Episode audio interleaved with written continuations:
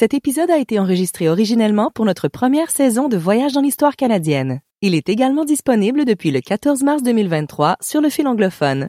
Nous vous souhaitons une excellente écoute. Bienvenue à Voyage dans l'histoire canadienne, un balado qui explore les événements significatifs de l'histoire de notre pays, présenté par le gouvernement du Canada et créé par le Walrus Lab. Je m'appelle Ariane Lee Simard-Côté. Cet épisode est au sujet de la migration irlandaise qui s'est passée pendant la Grande Famine. C'est le 175e anniversaire de cet événement important dans notre histoire. On va entendre plusieurs dates et chiffres pendant cet épisode, alors je nous invite à garder en tête que ce sont des estimations de ce qui s'est passé pendant cette migration. Ce que nous écoutons en ce moment est le défilé de la Saint-Patrick à Montréal en 2022.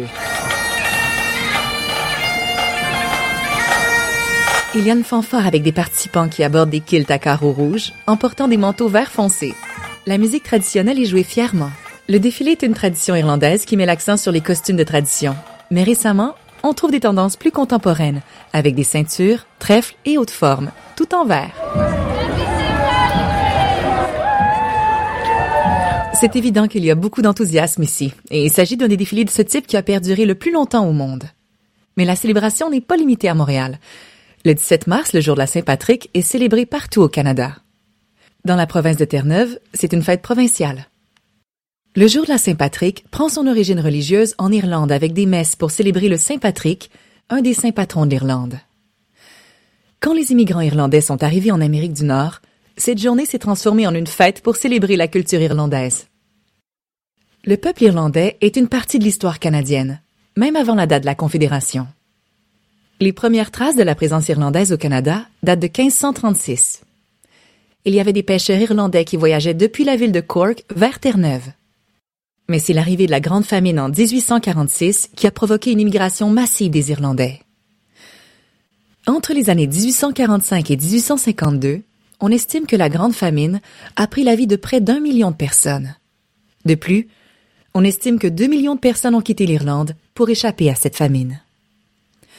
Entre 1816 et 1860, on estime que plus de 600 000 immigrants irlandais destinés à l'Amérique du Nord ont transité par les ports de Québec et Montréal. Peut-être vous souvenez-vous de la Minute du patrimoine qui décrit une scène d'enfants réfugiés orphelins qui rencontrent leur nouvelle famille canadienne. Molly Johnson.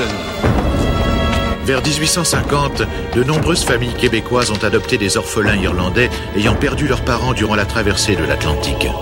Alors Molly, voici ton nouveau père et ta nouvelle mère. Dorénavant, tu porteras le nom fier et historique de Bélanger. Tu es maintenant une petite Canadienne, Molly. No, we have to keep our Irish name. Mon mère me l'a dit juste avant le serment. We have to pour la mémoire de mon patrie. Ça, monseigneur, ça me paraît tout à fait acceptable. Quel est ton nom, mon enfant? Johnson, Sir Molly Johnson. Et comment t'appelles-tu, toi? Patrick. Patrick O'Neill. Et toi? Kathleen Royan. Bien, bien. Aujourd'hui, le drapeau de Montréal célèbre la présence irlandaise en affichant fièrement un trèfle dans le coin inférieur droit du drapeau. Avant de parler des racines irlandaises et l'impact sur l'identité canadienne, nous allons discuter de l'histoire de la Grande Famine avec Laurent Colantonio, professeur d'histoire à l'Université du Québec à Montréal. Alors, euh, bonjour Laurent. Merci d'être parmi Bonjour. nous. Bonjour. Alors, pour commencer, débuter aujourd'hui, est-ce que vous pouvez expliquer qu'est-ce que c'est que la Grande Famine? Peut-être je pourrais commencer par rappeler que l'un des pires euh, fléaux qui puisse arriver à, à un groupe humain, et donc la grande famine d'Irlande, euh, c'est pas une crise ordinaire hein, de subsistance, mais c'est vraiment un drame humain, un drame social, qui, a d'abord, qui est d'abord une catastrophe écologique. Hein.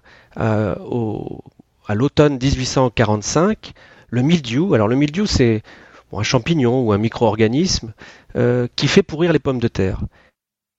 Alors, j'ajoute peut-être une petite chose, c'est que c'est une catastrophe majeure aussi parce que la pomme de terre en Irlande du 19e siècle, c'est la nourriture quasi unique des plus pauvres. Et les plus pauvres, c'est 4 millions de- d'habitants, c'est-à-dire la moitié de la population de l'Irlande en fait.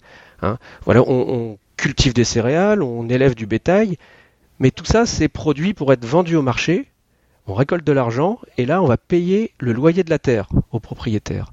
Mais vous voyez, le, les céréales, les animaux, c'est pas pour manger pour les paysans. En revanche, ce qu'on mange, c'est la pomme de terre. Et la pomme de terre, elle est vraiment bien adaptée aux conditions climatiques irlandaises. Avec un tout petit terrain, on peut nourrir euh, une famille, une famille pardon, importante. Et puis, euh, elle a des qualités de nutritionnelles aussi assez intéressantes. Le résultat, c'est qu'on a une population irlandaise donc, qui se nourrit relativement correctement, sans avoir à acheter de nourriture. Mais en contrepartie, la dépendance, elle est tellement à, une seule production comme ça, c'est problématique et c'est dangereux hein, en mhm. cas de, crise. Absolument. Alors, euh, vous dites combien de temps ça a duré exactement?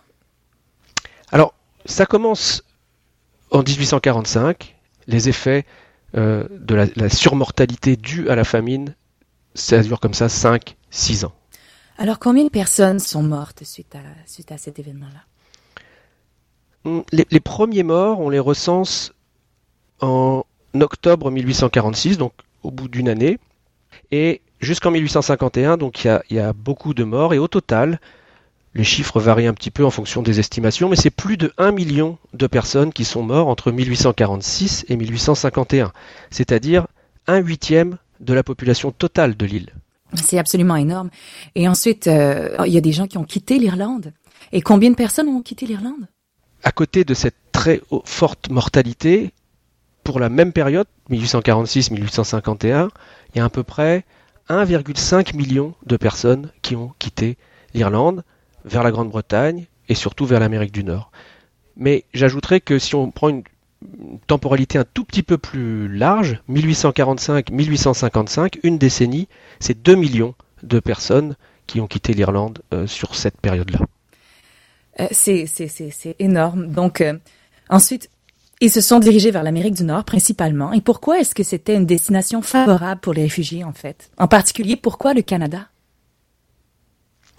Oui, alors l'Amérique du Nord britannique, donc le, Canada, euh, était déjà assez attractive au début du 19e siècle, donc dans les décennies euh, qui ont précédé la famine, euh, pour les Irlandais, à la fois des Irlandais protestants, plutôt classe moyenne, des commerçants, des fermiers des gros fermiers, qui étaient motivés par, l'opportunité d'obtenir de, plus grandes terres, notamment en Ontario, dans l'Ontario actuel. Il y avait aussi des catholiques plus pauvres, à partir de la crise économique de 1815, mais voilà, c'était pas encore les masses. Euh, le profil de ces immigrants était quand même très différent des masses pauvres qui fuient pendant la grande famine. Mais au total, quand même, entre 1815 et 1845, donc avant, euh, la grande famine, il y a quand même déjà eu un million de départs. Et puis alors, avec la famine, les migrations transatlantiques connaissent euh, vraiment une grande, grande amplification.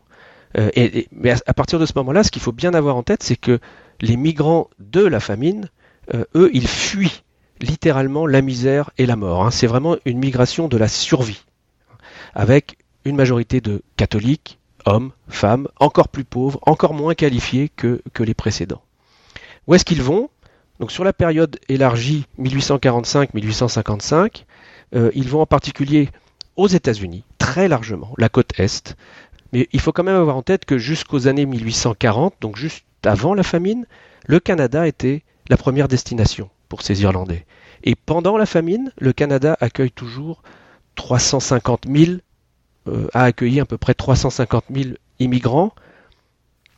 Alors, un mot encore sur euh, peut-être sur l'attractivité du Canada. Pourquoi le Canada? Euh, Depuis la fin du XVIIIe siècle, la traversée de l'Atlantique, depuis l'Angleterre, notamment le port de, Liverpool, euh, est moins chère si vous allez, vous faites Liverpool vers le Canada que si vous faites Liverpool vers la côte est des États-Unis. Pourquoi? Parce que, euh, notamment, les conditions de transport sont plus réglementées vers les États-Unis, donc le prix du billet est plus cher. Donc il y a cette tradition-là de passer par le Canada, même si on ne s'y arrête pas nécessairement. Et en 1847, euh, le Canada, même s'il est moins attractif que les États-Unis d'un point de vue économique, c'est encore 45% des flux totaux transatlantiques. Donc en 1847, il y a encore à peu près la moitié des immigrants irlandais qui passent par le Canada. Puis après, l'écart se creuse parce que à partir de 1848, il y a des mesures qui sont prises au Canada aussi pour limiter l'afflux. Donc il n'y a plus de raison après de, passer par le Canada. Hmm, et bien sûr, ils arrivent au Canada par bateau. Donc, est-ce que vous pouvez nous décrire un peu les conditions en bateau pendant le voyage transatlantique dans les années 1800 Alors, oui. il faut bien avoir en tête que ces migrants de la grande famine, comme je l'ai dit tout à l'heure, sont d'abord des, on pourrait les qualifier de réfugiés, hein. mm. et ils voyagent dans des conditions euh, sanitaires désastreuses sur les bateaux. Euh, les cales, ils voyagent essentiellement dans les cales qui sont surpeuplées, mal aérées, euh, avec des maladies qui se propagent facilement, hein. notamment le typhus.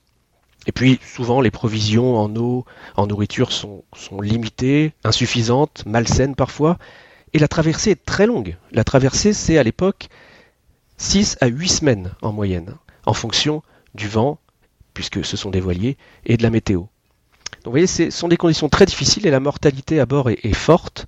On parle d'ailleurs de euh, bateaux cercueil, de coffin ships euh, à l'époque. Mm-hmm. Mais il faut quand même avoir en tête que la grande majorité de celles et ceux qui ont voyagé, qui ont entrepris le voyage transatlantique pendant la famine, même au pire moment, ils ont quand même survécu. Hein. Entre 1846 et 1851, donc sur les à peu près, on estime à 50 000, j'allais dire seulement, 50 000 quand même, le nombre de morts en mer ou juste à l'arrivée hein, dans, les bateaux en quarantaine.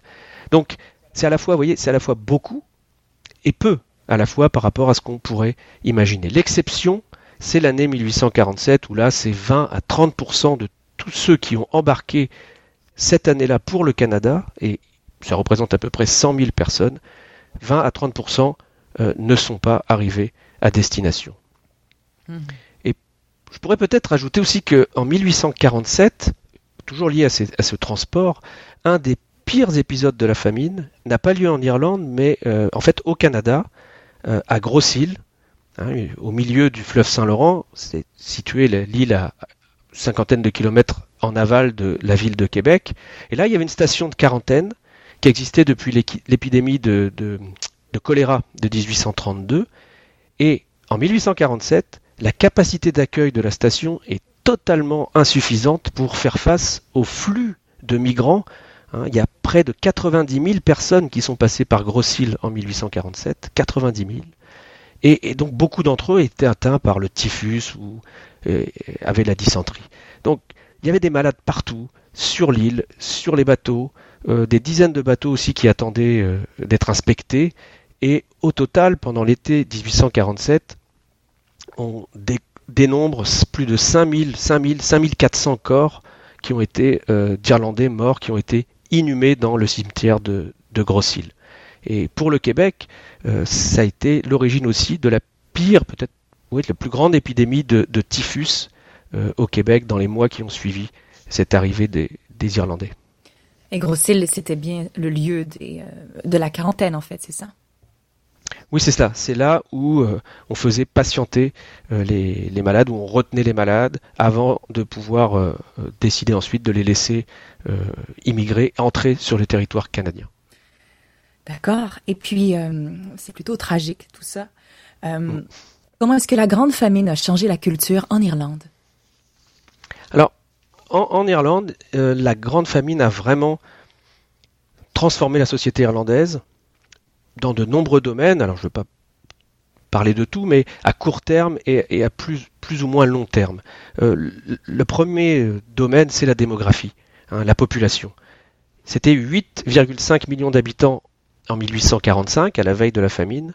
Au début du XXe siècle, la population totale de l'Irlande, c'est 4,5 millions d'habitants. Donc la population a presque diminué de moitié, du fait en particulier de l'immigration qui a continué à être un phénomène majeur de l'histoire irlandaise, une espèce de ruissellement continu euh, ensuite euh, jusqu'au XXe siècle.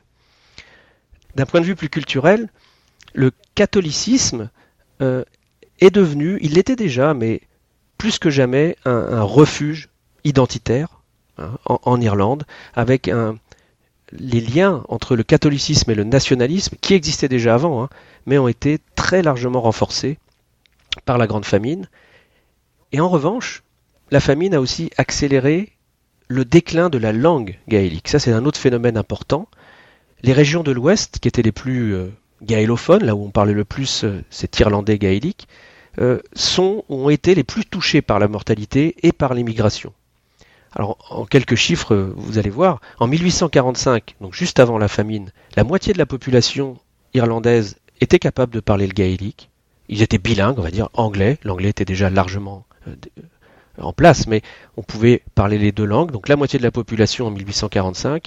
Dix ans plus tard, après la famine, c'est un quart. Et en 1901, 14%.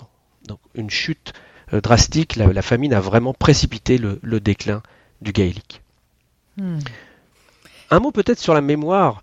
Euh, à plus long terme, les références à la grande famine sont vraiment très présentes dans l'imaginaire euh, irlandais.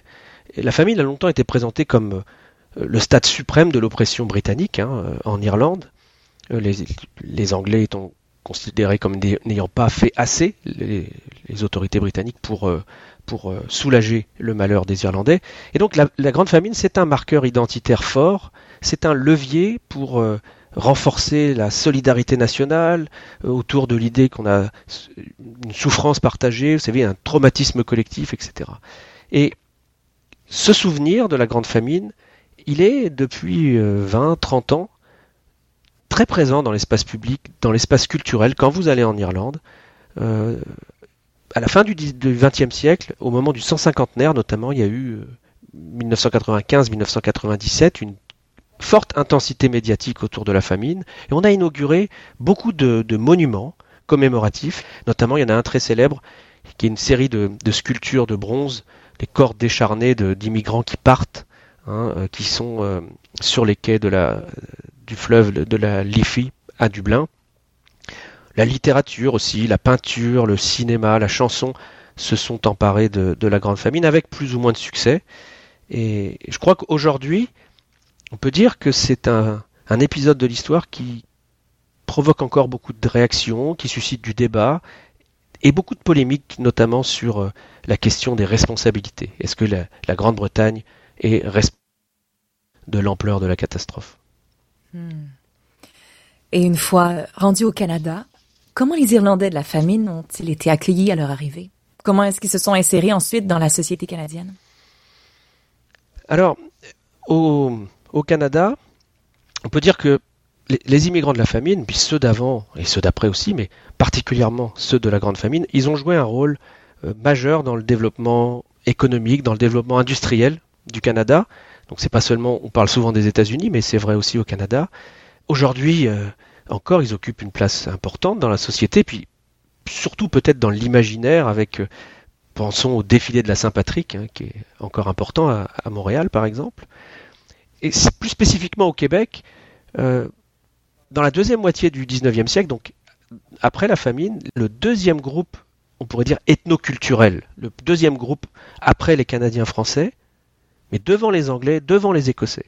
Donc ça, c'est vraiment une spécificité au Québec, cette rencontre des Irlandais avec un groupe francophone.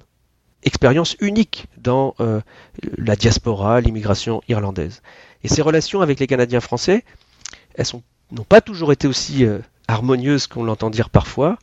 Euh, il y a eu une forme dans les villes, à Québec, à Montréal, une forme de concurrence parfois sur le marché du travail pour euh, de main-d'œuvre peu qualifiée, les Canadiens français d'un côté, les Irlandais de l'autre. Alors pendant un temps, on a pu croire que les destins nationaux un peu contrariés des Canadiens français, des catholiques irlandais allaient les rapprocher. Hein, on a pu penser qu'ils allaient faire cause commune contre les Anglais et les protestants, si vous voulez, pour aller vite. Alors c'est un peu, c'est en partie vrai pour euh, les générations des, des migrants d'avant la Grande Famine, dans les années 1820-1830, euh, il y a une forme de convergence nette entre le mouvement, par exemple, le mouvement des patriotes de Papineau, euh, canadien-français, et le mouvement nationaliste irlandais à la même époque de Daniel O'Carnon. Mais ça, ça a bien fonctionné dans les années 20, 30, et puis ça s'est ensuite assez vite dégradé. Une autre cause commune qui tourne pas très bien, c'est, ce sont les, je peux dire, les, affinités catholiques. Hein. Euh, alors, quand les Irlandais sont arrivés, la population canadienne française, le clergé catholique, se sont mobilisés pour leur venir en aide. Ça, c'est indiscutable. Pardon. Mais ensuite, les, relations entre les deux composantes du, catholicisme au Québec se sont assez vite dégradées aussi. Dans les années 1850, 1860, euh, il y a des tensions, des discordes dans les paroisses sur la manière de gérer les affaires euh, religieuses, euh, de quelle origine doit être le curé, canadien, français, irlandais, qui contrôle les paroisses, etc. Ce qui fait que si je, dois dresser un bilan sur la deuxième moitié du XXe siècle, hein, euh, du, pardon, du XIXe siècle, on note une intégration des Irlandais à la société canadienne en général qui se fait progressivement, vraiment de cause commune au Québec avec les Canadiens français. Et sans doute la question de la langue a joué un, rôle important là-dedans.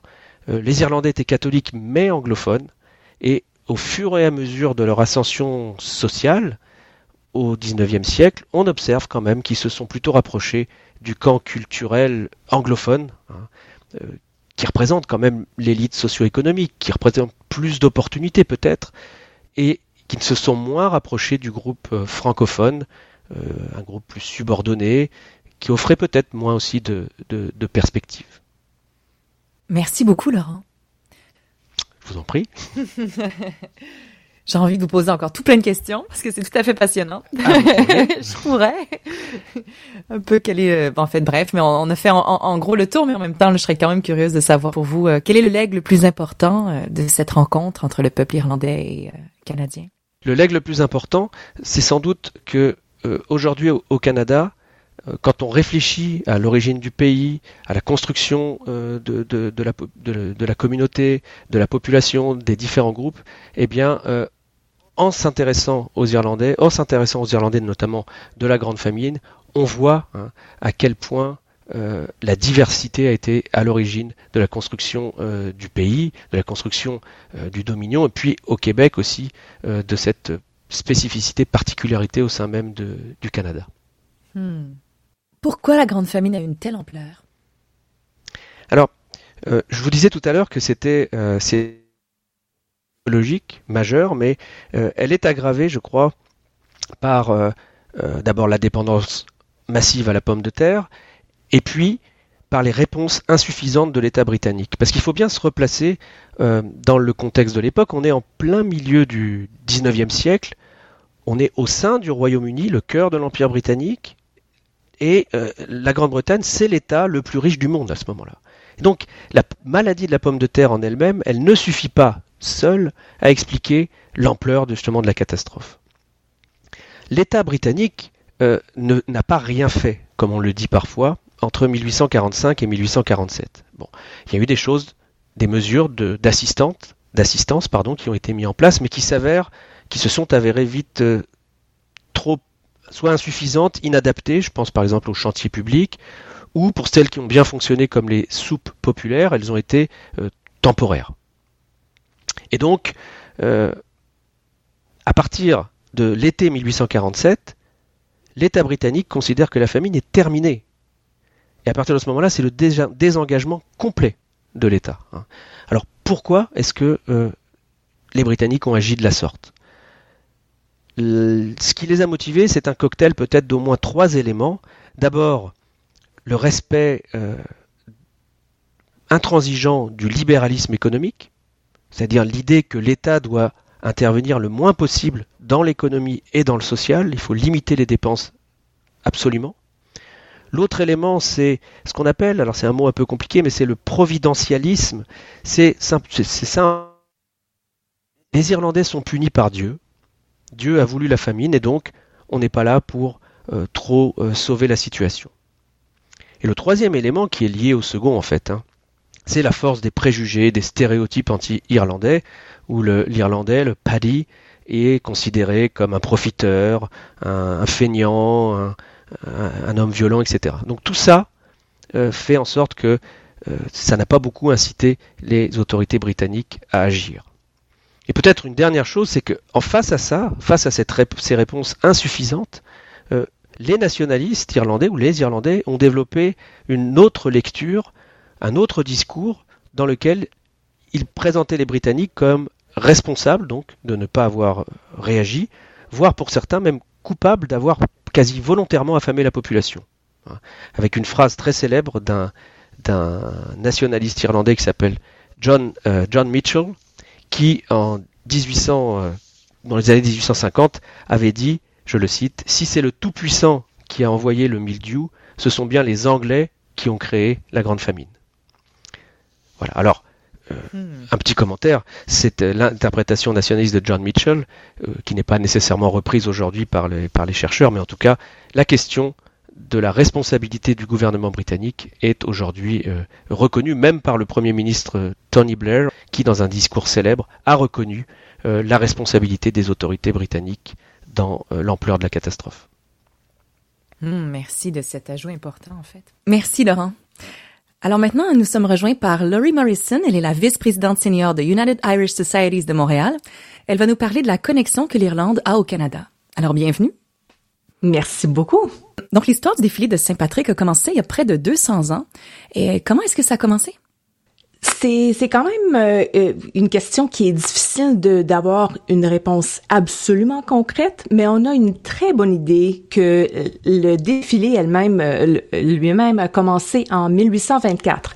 Par contre, on a de la documentation de l'histoire du défilé de la Saint-Patrick à Montréal avec un auteur qui s'appelle Don Pigeon et lui, il a écrit que la célébration de la Saint-Patrick remonte aussi loin que le début des années 1760 à Montréal, lorsque les soldats irlandais de la garnison de Montréal étaient stationnés ici, sur l'île, donc. Et, euh, mais par contre, le, premier défilé a eu lieu dans le Vieux Montréal le 17 mars 1824. Wow! Wow, c'est quand même un, gros pan de l'histoire. Donc, euh, quand les réfugiés de la Grande Famine ont commencé à arriver à Montréal, euh, ça a été quoi exactement l'impact immédiat? C'était, moi je dirais, c'était quasiment écrasant.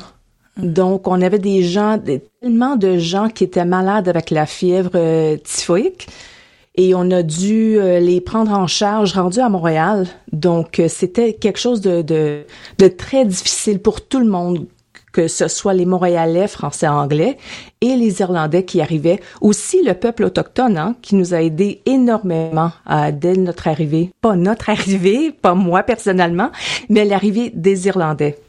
Hmm. Mais justement, euh, euh, l'attitude des citoyens de Montréal, comment ils percevaient ça, cette arrivée-là, avec euh, de si nombreux nouveaux Canadiens, en fait? Ils savaient qu'il y avait une urgence. Ils savaient que c'était des gens qui devaient partir de l'Irlande et c'était, il y avait à la fois des gens qui voulaient aider, puis il y avait aussi des gens qui, qui étaient fâchés. Donc, il y avait de l'arrivée des, des personnes très, très malades.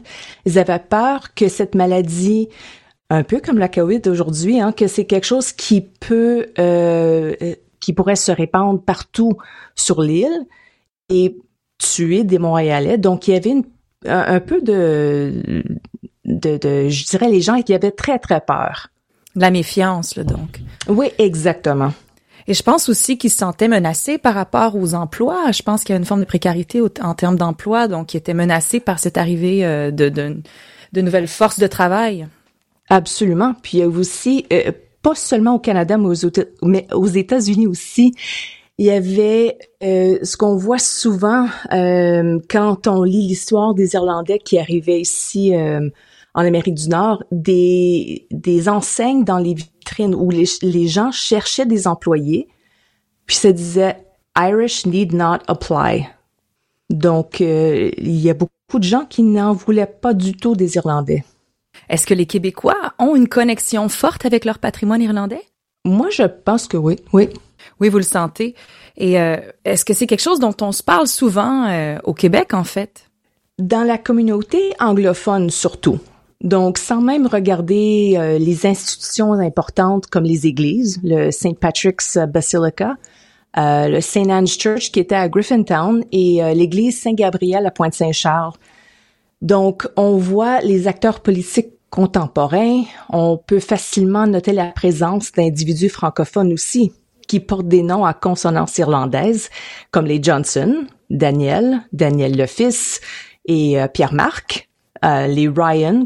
Et de nos jours, on a Pierre Fitzgibbon, Daniel McCann. C'est des exemples de francophones qui ont sans aucun doute une ascendance irlandaise en quelque part dans leur histoire. Donc, il y en a qui ont, c'est, une ascendance moins évidente. Euh, donc, ça peut venir euh, d'une branche matrilinéaire. Euh, donc, je pourrais vous en noter quelques-uns qui se démarquent, comme l'honorable Pierrette Sivigny, l'honorable Denis Coderre, qui est un ancien ministre fédéral et ancien maire de Montréal. Madame Sivigny, c'est très intéressant. Elle est de descendance irlandaise par la ligne des Sivigny et son ancêtre Isaac Lavery, qui est né en 1825 en Irlande, et sa famille matrilinéaire Fitzpatrick. Donc, Sir Charles Fitzpatrick a été l'avocat de Louis Riel en 1885. Puis aussi, euh, on a un, un, certain attachement à la culture ici. Deux exemples sont le célèbre poète Émile Nelligan et Mary Travers, qu'on connaît plus communément comme la Bolduc. Wow, donc une présence forte. Et au niveau de la musique aussi, l'influence irlandaise, on l'entend dans les sonorités euh, folk. Oui, absolument. Oui, oui. Alors, grâce aux nombreux descendants d'immigrants irlandais, est-ce qu'il existe, est-ce que vous croyez en fait qu'il existe un lien plus fort entre le Canada et l'Irlande par rapport à d'autres pays? Je crois que oui. Euh, c'est un lien quand même assez étroit. Si la population canadienne-irlandaise n'était pas importante ou si le premier ministre n'était pas d'origine irlandaise, les priorités seraient peut-être ailleurs.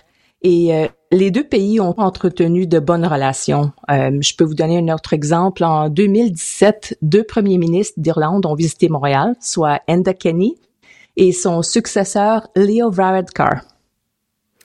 Wow. Et donc, de ce que je comprends aussi, euh, il y a des communautés fortes irlandaises euh, un peu partout et de façon même transversale du côté anglophone, du côté francophone. Il y a des communautés plus spécifiques qui s'identifient à ce patrimoine irlandais et qui célèbrent aussi euh, la Saint-Patrick. Mais euh, donc, on, peut vraiment retrouver euh, cette, cet héritage-là vraiment à travers tout le tissu ou pratiquement tout le tissu social. Et est-ce que vous croyez qu'il y a une facette de l'identité québécoise, voire canadienne, irlandaise que l'on peut euh, attribuer à, cette immigration et donc euh, à la grande famine, en fait? Ça, c'est quelque chose qui est un peu difficile à quantifier. On sait que la musique partagée par les Québécois francophones et les personnes d'origine irlandaise est assez similaire. Et euh, d'après moi, toujours, on a toujours eu une très bonne complicité, euh, les Irlandais et les francophones et qu'elle a rapproché les catholiques francophones et les catholiques irlandais dans la province et a peut-être facilité les mariages intercommunautaires. J'ai envie de vous dire, j'ai envie de continuer un petit peu aussi peut-être euh, sur la, la, fête de la Saint-Patrick, qui est un grand rassemblement euh, mm-hmm. qui est fêté depuis un, bon bout de temps. Donc, euh, j'imagine que les comités viennent de partout. Et puis, euh, au, au, sein de, de, ceux qui fêtent plus traditionnellement cette fête-là, de quelle région viennent-ils principalement euh, dans le Québec? En général, c'est la grande région de Montréal. Il y a plusieurs qui viennent de, de la ville de Québec, mais on a aussi des gens qui viennent de Boston, de New York. On a aussi des communautés qu'on penserait peut-être pas qui seraient liées aux Irlandais, mais veulent participer. Donc, euh, les communautés ukrainiennes, par exemple, qui participent très souvent. Hmm.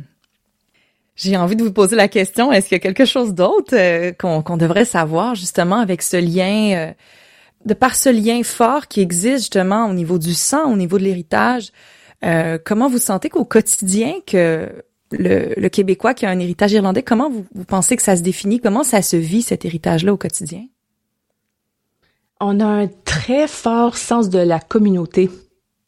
Hmm. Et je trouve que c'est non seulement les Irlandais, mais aussi les Québécois. Donc, comme j'avais dit euh, tantôt, on a une très bonne complicité, les Irlandais et les Québécois. Et euh, c'est quelque chose que nous avons depuis le début. Les gens s'entraident. Les Montréalais aident les nouveaux arrivants et oui, exactement.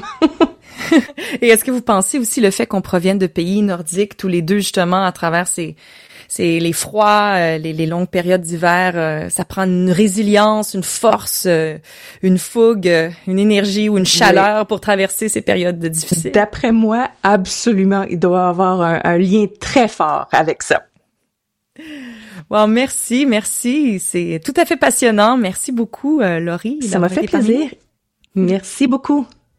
Merci d'avoir écouté Voyage dans l'histoire canadienne, présenté par le gouvernement du Canada et créé par le Walrus Lab.